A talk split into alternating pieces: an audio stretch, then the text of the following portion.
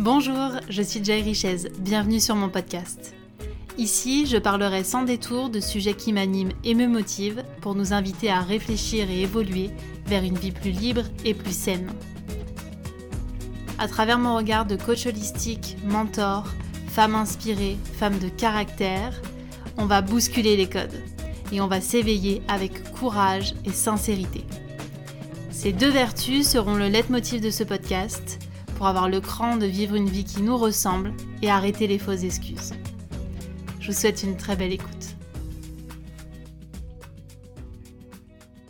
Bonjour à tous et à toutes, bienvenue dans ce nouvel épisode. Ce mois-ci est un mois particulier puisqu'il marque les 4 ans de ce podcast et j'ai eu envie de revenir sur mes apprentissages. Aujourd'hui, je vais vous parler de ma vie professionnelle.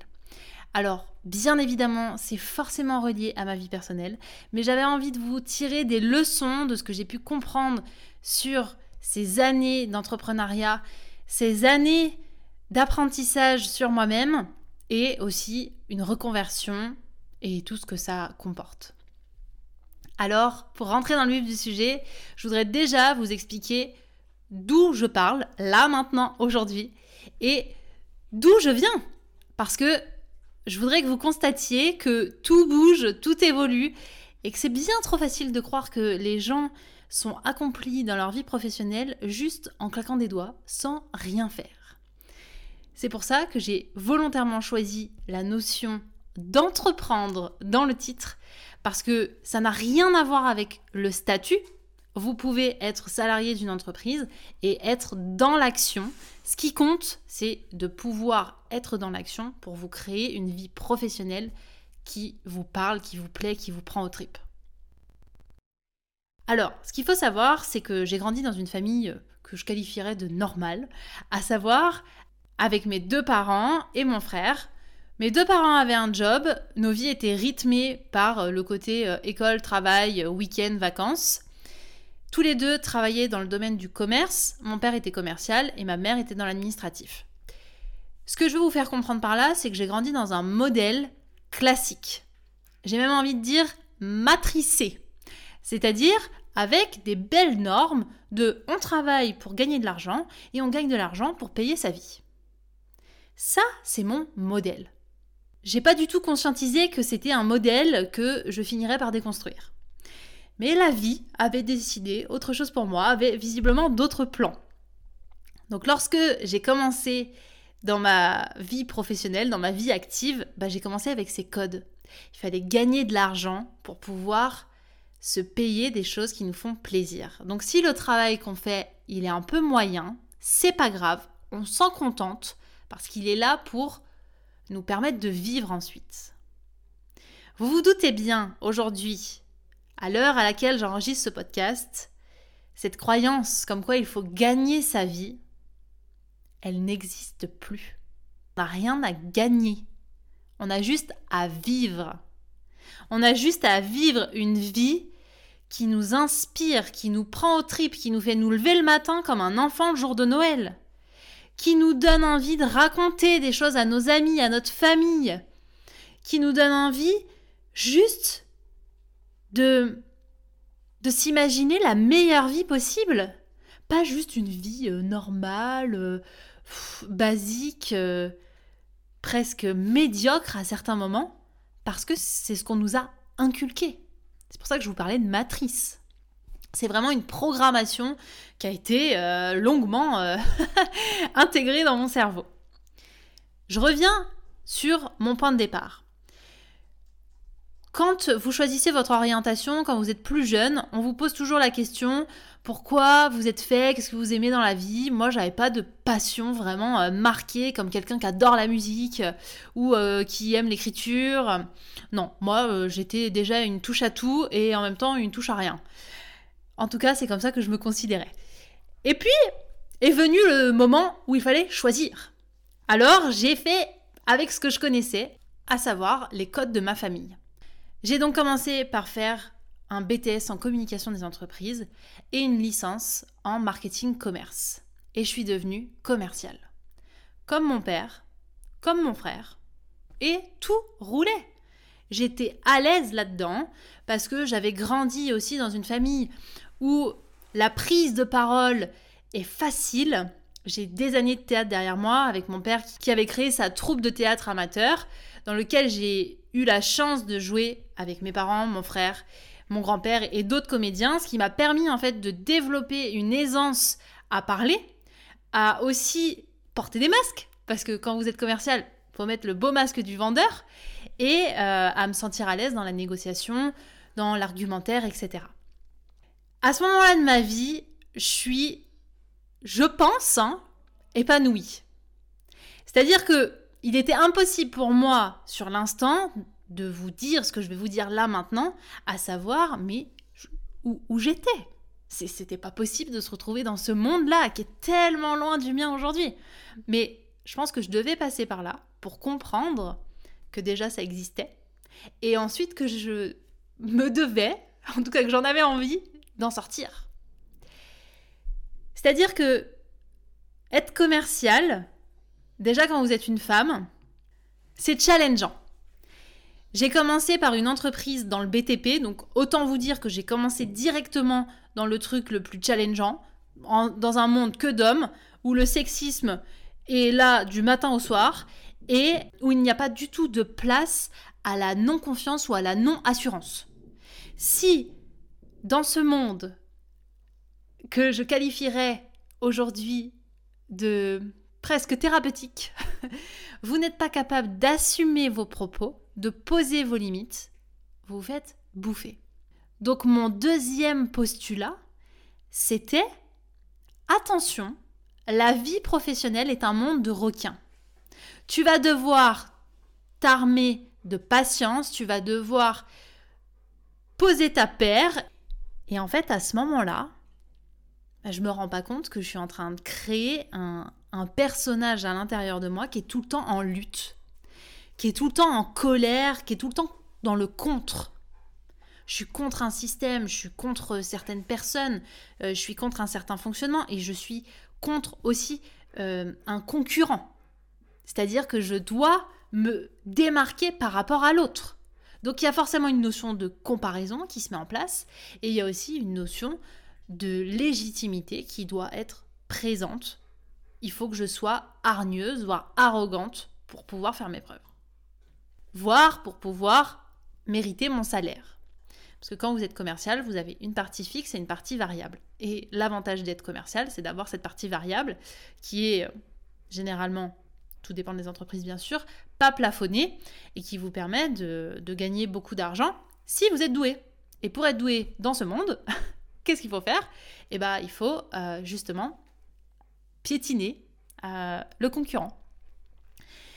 Et en fait, je me rends compte que dans ma personnalité, ce côté guerrière, lutte, il est très présent, mais que finalement, il ne me correspond pas tant que ça. C'est beaucoup de croyances qu'on m'a mis dans la tête, encore une fois, en me faisant croire que déjà, plus jeune, j'avais un côté garçon manqué. Alors... Qu'est-ce que ça veut dire, en fait, garçon manqué ? Non, je rappelle juste qu'on a tous un côté féminin et masculin en nous. C'est pas parce que j'aimais bien les sports de combat que forcément je suis un garçon manqué. Bref, ne partons pas sur ce genre de débat. Ce que je veux dire, c'est qu'en fait, j'ai peut-être, quand j'étais plus jeune, développé de façon peut-être plus intense mon côté masculin, mon côté yang, que mon côté yin. Et dans ce monde de commercial, le côté yang était surdéveloppé, encore une fois. Donc j'étais très à l'aise, puisque c'est ce que j'avais fait étant plus jeune. C'est ce que j'avais développé au fil des années. Sauf que ça a bloqué au moment où j'ai eu des problèmes de santé et qu'il a fallu revenir dans une énergie beaucoup plus féminine, dans une énergie beaucoup plus douce, plus calme, plus à l'écoute, et où c'était plus possible de faire ce genre de job. C'était plus possible d'être sur la route toute la semaine, de rentrer tard le soir, de faire des heures pas possibles, et surtout d'être dans cette confrontation permanente. Et donc arrivé à un moment où il a fallu prendre une décision, et c'est arrivé comme un souffle, un élan de vie. Un matin, je me lève et je dis à mon conjoint de l'époque... Je pense que je vais quitter mon travail. et je vais me lancer en tant qu'indépendante. Ça me trottait déjà depuis longtemps, parce que vous vous doutez bien que dans ce côté yang, le rapport à l'autorité était assez conflictuel. Et moi, mon excuse première, c'était « j'ai un problème avec l'autorité, du coup je vais devenir indépendante ». La première étape de ma vie entrepreneuriale, c'est une envie d'émancipation. C'est une envie d'indépendance, mais qui me prend tout entière. Et à ce moment-là, quand je dis ça à mon conjoint, j'attends une approbation de sa part. Parce que je suis encore dans un ancien schéma au niveau des relations, mais ça j'en parlerai dans un autre épisode, qui est de j'ai besoin de l'aval de quelqu'un pour faire des choix pour ma vie. On en reparlera. À ce moment-là, il me dit « Ok, franchement, si tu sens que c'est bon, vas-y, lance-toi. » Je vais voir mon patron de l'époque, je lui explique la situation, et là, il me demande « Quel âge tu as ?» J'avais 26 ans à l'époque. Il me dit « Écoute, tu me diras la date à laquelle tu veux partir, mais c'est ok pour moi. On te mettra pas de bâton dans les roues, on n'a clairement pas envie que tu partes, mais si c'est ce que tu souhaites, on va pas garder des gens qui n'ont pas envie de rester. » Et surtout, il m'informe que c'était exactement à 26 ans qu'il avait créé la boîte dans laquelle j'étais. Une boîte qui, soit dit en passant, avait des valeurs extrêmement importantes pour moi puisqu'elle prenait soin des collaborateurs. Ce jour-là, les jambes tremblantes, la boule au ventre, au moment où il me dit « c'est bon, tu pourras partir quand tu veux », c'est comme si j'étais déchargée d'un poids. Et que même si je sais pas du tout ce que je vais faire, parce que là j'ai inventé un truc, il m'a dit tu vas faire quoi ? Je lui ai dit je vais faire du coaching et de la nutrition et je vais accompagner les gens à être en bonne santé. J'en savais rien du tout. J'ai sauté en fait dans le vide sans filet. Et j'étais même pas sûre d'avoir un parachute sur le dos. Mais j'ai sauté. Parce que, encore une fois, et ça vous le verrez, je le répéterai plusieurs fois dans les épisodes, c'est comme si, à ce moment-là, mon intuition ne me laissait pas le choix. C'est comme ça et c'est pas autrement. Et donc je repars avec cette information, et là je me dis qu'il va falloir quand même préparer l'avenir. J'ai, à cette époque-là, 6 mois devant moi, avant de partir, pour préparer la suite. Et là je me rends compte que ce que je lui ai dit, c'était pas si idiot. C'était certes très mal formulé, je ne savais pas trop le métier qu'il y avait derrière parce que je suis encore dans l'histoire de code, de pour pouvoir se présenter auprès des gens, des amis et tout ça, il faut dire moi je fais ça comme métier, je suis avocat, je suis peintre, je suis garagiste, je suis commercial. Bah là en fait, si je dis oh bah moi non j'aide des gens à être mieux dans leur vie, bah, c'est pas un métier ça Joy. Et bah en fait, pourquoi pas ? Quitte à sortir des sentiers battus, eh ben, on va se créer un métier, celui de coach holistique. Ce que je ne savais pas à l'époque, c'est que mon métier existait déjà, il n'existait juste pas dans mon monde. Et c'est là où c'est juste fascinant, c'est de croire que tu es à l'origine de quelque chose, que tu es en mode innovatrice, alors que ça existe déjà quelque part, mais que tu as été tellement conditionnée et enfermée pendant un temps que t'as même pas vu que ça existait. À partir de ce moment-là, je commence du coup à préparer mon avenir de façon sérieuse. Je me renseigne sur les différents statuts parce que je n'y connais rien. Encore une fois, je vous rappelle, je suis dans ma première étape, envie d'indépendance. Je me dis, ok, je vais être indépendante, ça va être génial, je vais pas être avec un patron au-dessus de ma tête, je vais pouvoir bosser pieds nus, en pyjama, et ça va être super. Voilà, c'est les seuls repères que j'ai. Et en fait, bah, je me rends compte que pour chaque statut, eh ben, il y a aussi des inconvénients. Et que la petite vie joyeuse qui cuit les petits oiseaux, alors oui, je vais pouvoir bosser pieds nus en pyjama, mais à un moment donné, il va falloir se bouger. Parce que l'argent ne va pas arriver tout seul. Et comme je suis encore dans ce conditionnement de « il faut gagner sa vie », eh bien, je vais faire en sorte de pouvoir gagner ma vie tout en étant indépendante. Je commence donc par une première formation en nutrition parce que c'est vraiment mon domaine de prédilection à ce moment-là. Puisque j'ai eu des problèmes de santé, ça m'a fait tout remettre en question sur mon fonctionnement, mon hygiène de vie et j'ai tout décortiqué. J'ai vraiment envie d'en faire l'une de mes bases et de pouvoir permettre à un maximum de personnes de s'éveiller sur ce sujet pour pouvoir sortir des conditionnements et reprendre sa santé en main. Ce qui fait que je commence par une première formation en nutrition et diététique et là je me rends compte qu'elle est totalement influencée par les lobbies, mais je vais quand même au bout parce que j'ai besoin, en tout cas je crois à ce moment-là que j'ai besoin d'avoir une certification et donc je vais au bout de cette formation, j'ai mon diplôme haut la main parce que ça me plaît, je suis fascinée par ça, mais en parallèle de ça je vais à la rencontre de professionnels de santé pour remettre en perspective mon discours et surtout pour ne pas être influencée que par un organisme de formation. Donc je rencontre entre autres Anthony Fardet, le professeur Henri Joyeux, le docteur Jérôme Bernard Pelé, Stéphane Guilbaud. Certaines interviews d'ailleurs, vous pouvez les retrouver au tout début de ce podcast parce que c'était la fibre de la guerrière qui a envie de sauver le monde. Et en fait, je me rends compte que, encore une fois, je me suis fait manipuler. Et que, au cours de cette manipulation, j'en ai oublié totalement mon libre arbitre. J'ai oublié que je pouvais remettre en question les choses, que c'était pas grave de les remettre en question. Par contre, ce qui était grave, c'était de suivre des diktats, de suivre des normes qui correspondent pas du tout à qui je suis, ce que je veux et ce en quoi je crois. Et là, la porte sur la nutrition me rappelle ça. Me rappelle que finalement, je suis maître de ce que je vais faire dans ma vie professionnelle, de ce que je vais dire, du format, etc. Et en parallèle de cette première formation, j'ai fait une formation en tant que coach en développement personnel. Parce que je me suis rapidement rendu compte de la limite du conseil. C'est-à-dire que les gens ne prennent pas la responsabilité de leurs actes.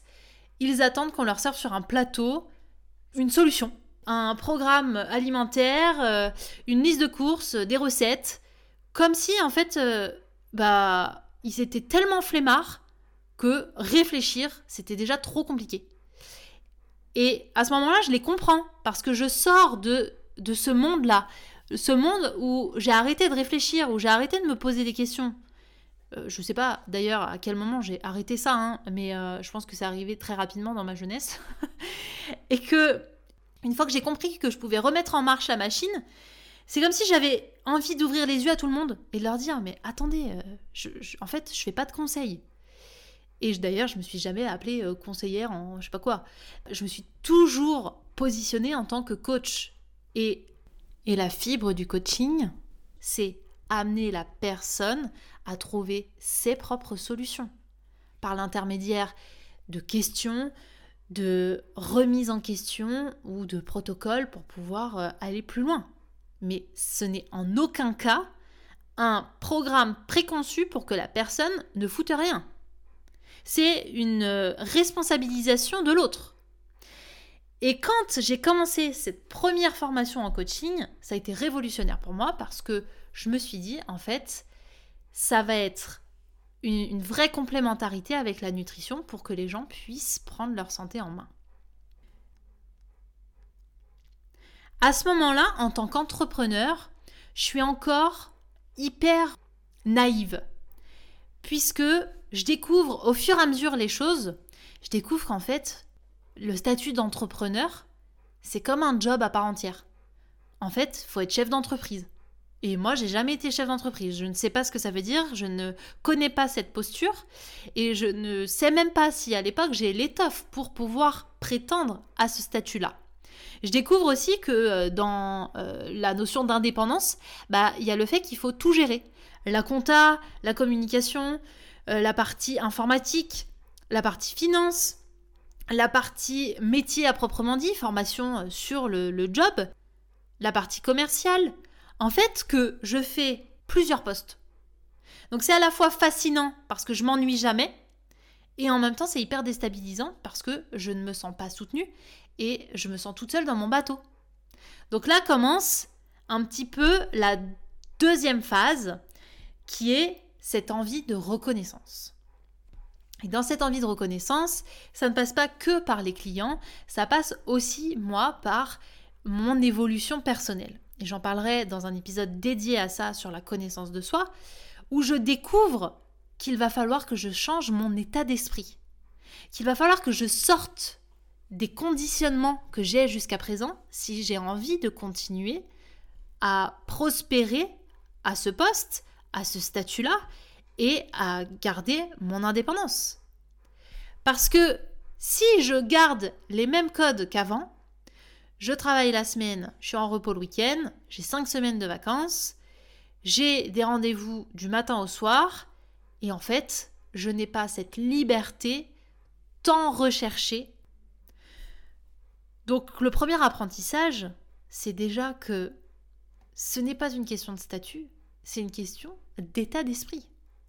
Si vous changez juste de statut et que vous ne changez rien à l'intérieur et que le fonctionnement est exactement le même, vous allez juste reproduire quelque chose en étant indépendant. Reproduire la pression, reproduire le manque de considération avec justement cette attente de reconnaissance de l'extérieur, reproduire du stress et qui peut aller jusqu'au burn-out.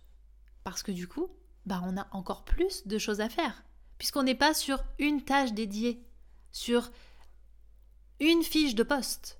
On est sur plusieurs postes à la fois. Et comme en plus, on est au début de notre croissance personnelle, on n'a pas envie de déléguer. On n'a pas envie de se faire aider. On croit qu'on peut tout faire tout seul, comme des super-héros.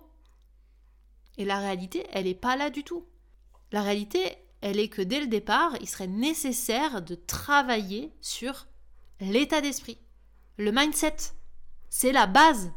Et c'est ce que j'apprends lors de ma première formation en coaching, qui est pour moi révolutionnaire et qui me permet d'enchaîner sur une supervision avec un mentor. Première fois de ma vie que j'entends ce terme, un mentor et supervision, qui m'accompagne pendant ma première année en tant que coach, mais aussi en tant qu'entrepreneur, pour me permettre de développer mes compétences et surtout pour me permettre de moi me remettre en question.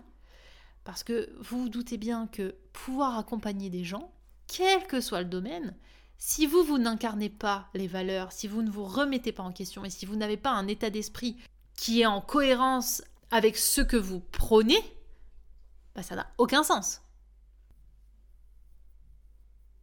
Et à partir de ce moment-là, c'est une nouvelle bascule qui s'offre à moi. C'est-à-dire que je commence à déconstruire tout ce que j'ai déjà construit en tant qu'indépendante. Pendant au moins 3 ans, j'ai navigué, j'ai exploré le monde, on va dire, avec une marque qui s'appelait à l'époque Sérieusement Gourmand, que j'avais déposée, avec lequel j'avais vraiment créé toute une infrastructure en termes de communication, etc. Et que je décide d'abandonner parce que ça ne me ressemble plus et que vraiment dans cette évolution de moi, j'ai envie que ça colle plus à mon image, à qui je suis et à ce que je veux transmettre. Donc je reprends mon nom et maintenant j'apparais en tant que Joy Richez dans tous mes formats. J'arrête aussi petit à petit d'aller travailler auprès des entreprises parce que je me rends bien compte que y aller juste en one shot une fois pour la journée de la santé, ça fait rien bouger. Et moi, ce que je veux, c'est avoir un impact et que les gens prennent leurs responsabilités. Pas qu'on me serve sur un plateau pendant une journée et qu'après on m'oublie et qu'on aille manger des pizzas et des chips pendant le repas du midi. C'est vraiment ce qui s'est passé. Ce qui est venu renforcer ces changements aussi, c'est le fait d'avoir rajouté des formations sur d'autres méthodes, d'autres pratiques comme l'ayurveda, la naturopathie ou encore la programmation neurolinguistique, l'EFT et j'en passe, qui m'ont ouvert le champ des possibles et permis de me recentrer et développer cette vision holistique. Et d'arrêter la distinction entre nutrition et développement personnel pour intégrer cette fois-ci une croissance personnelle complète à travers tous les prismes de la vie. Que ce soit d'un point de vue physique, relationnel, émotionnel, énergétique, intuitif. Tout ce qui touche finalement à l'être humain dans son entièreté. Et là, ça marque vraiment un tournant dans ma vie professionnelle. Puisque je décide de restructurer mon entreprise, de me faire accompagner, je forme une stagiaire sur la partie commerciale pour me délester de ça, je fais faire des choses d'un point de vue communication à une infographiste. En fait, je commence vraiment à créer ma structure et plus à fonctionner en mode égocentrique, je sais tout faire, je peux tout faire, je suis une warrior. Non, en fait, je commence à comprendre qu'il va falloir être dans la posture d'une chef d'entreprise si j'ai envie d'avoir une contribution à la hauteur de ce que j'imagine. Et pour pouvoir changer l'envergure, ça veut dire arrêter de penser petit et ça veut dire arrêter de me brider toute seule.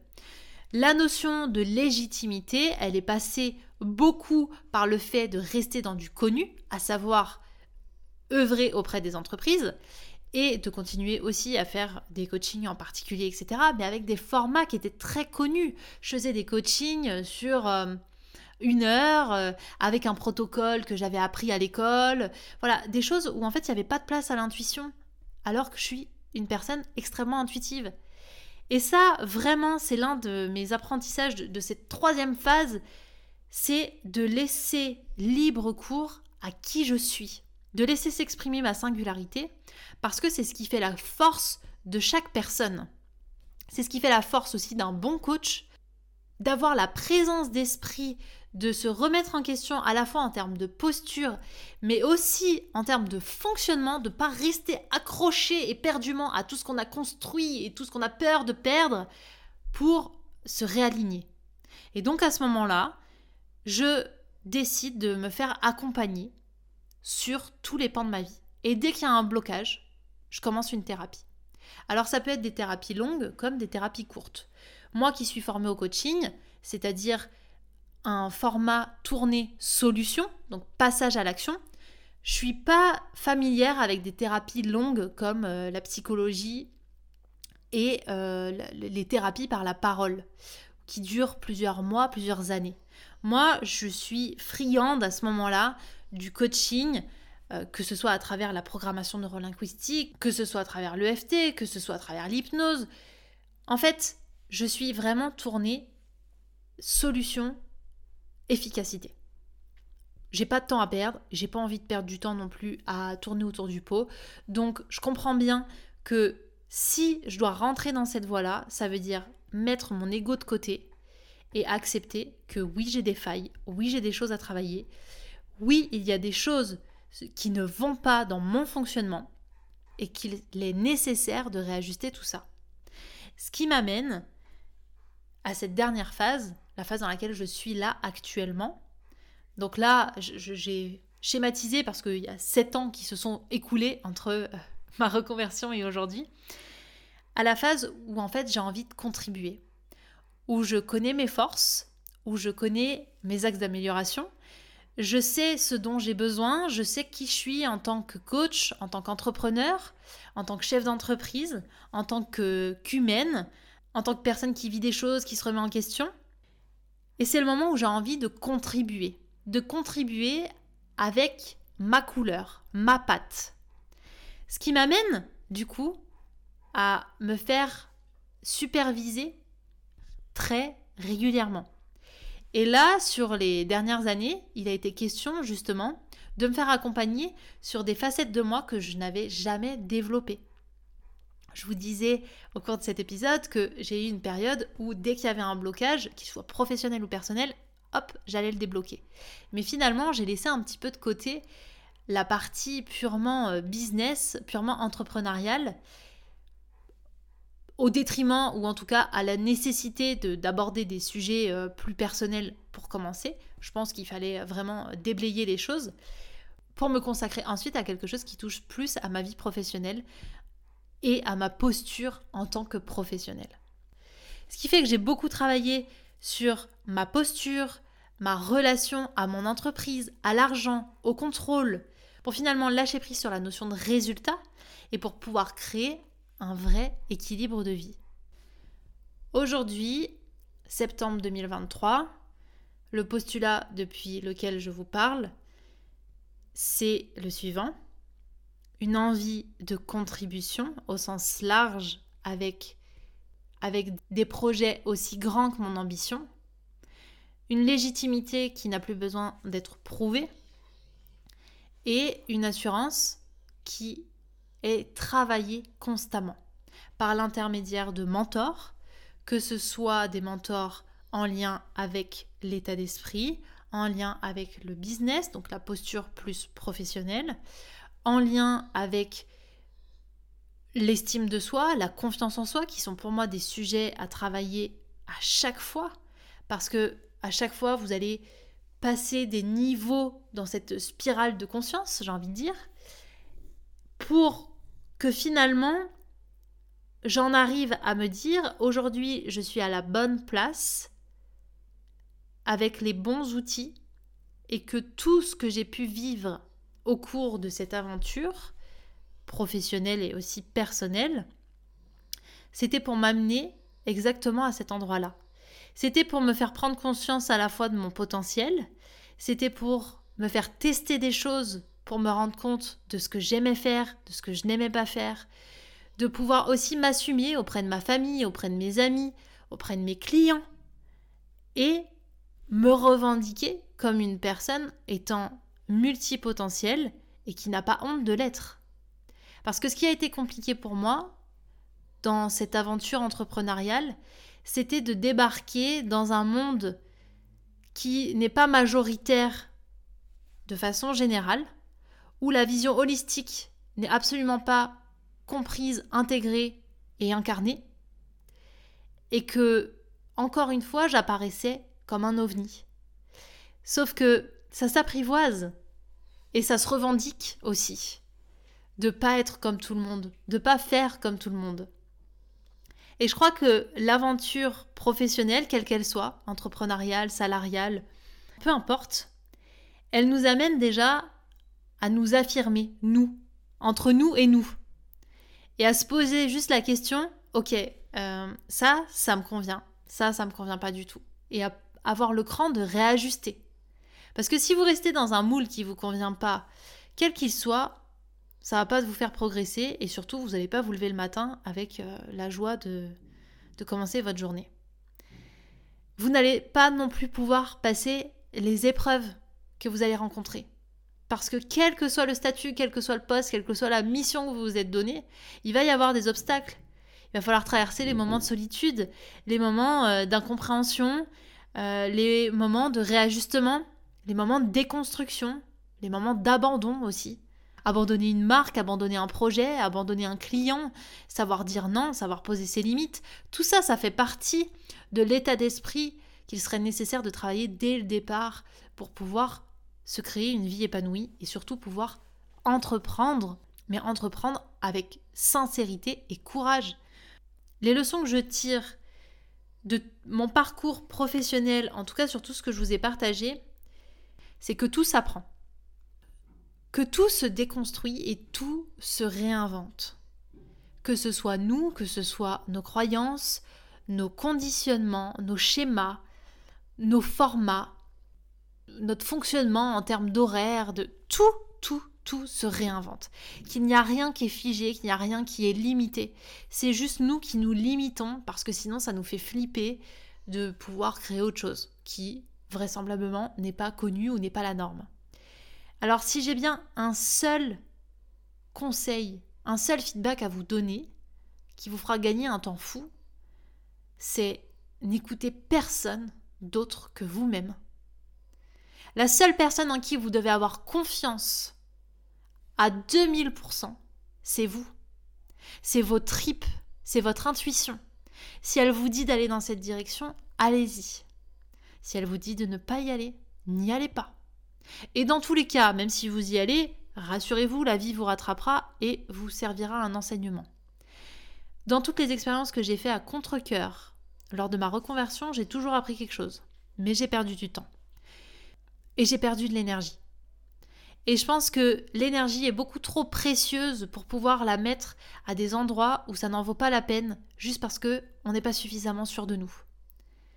Donc je nous invite, chacun d'entre nous, à travailler sur notre confiance, sur notre état d'esprit, pour pouvoir être inarrêtable, comme dirait l'un de mes mentors du moment, et surtout pour pouvoir créer la vie qui nous fait rêver, qui fait de nous des adultes inspirants et inspirés, pour pouvoir sortir de ce monde de compétition et entrer dans un monde de contribution, parce que oui, c'est possible, et pour pouvoir en fait retirer les masques, que j'ai moi-même appris à mettre et écouter ce qui se passe à l'intérieur Parce que oui, on peut avancer en tant que professionnel en étant sincère, authentique, courageux et libre.